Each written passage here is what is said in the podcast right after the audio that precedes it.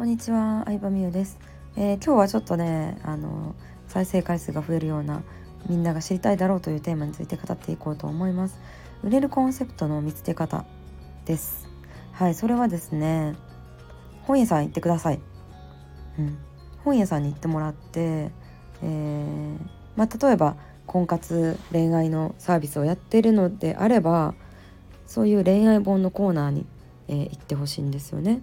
恋愛本のコーナーに行くと、まあ、いろんな人の本がね並んでると思うんですけどそこでパッと目につくタイトルっていうのは、まあ、売れやすい分かりやすいわけなんですよね。うん、ほんのにさコンセプトってさタイトルになるものでもあると思うから商品名とかだからうんその自分が惹かれたものとかインパクトあるなって思ったものっていうのはまあみんなが惹かれてるものでもあるんですよね。で本屋さんって結構もうタイトル表紙に命をかけててそれがいいと思ってもらわなかったら本も売れないので結構そこにねあの力を注いでるのでまあ参考にするといいんじゃないかなと思います。でタイトルってやっぱり分かりやすさがすごい大事でうんそのジャンルのことをさ学べば学ぶほど深いことを知っていくわけやからさ薄っぺらいタイトルつけたくないなとかみんなと同じようなは嫌やなとか思うかもしれないんですけどもうねあの大体引きの強いタイトルってのは決まってるわけよ。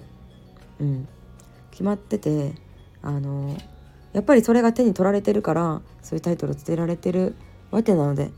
まあ、恋愛やったら何やろな愛されなんちゃらとかさ玉残しに乗る系とかさ、まあ、結局みんながさ求めてるもんじゃんそこが。うん、だからそういう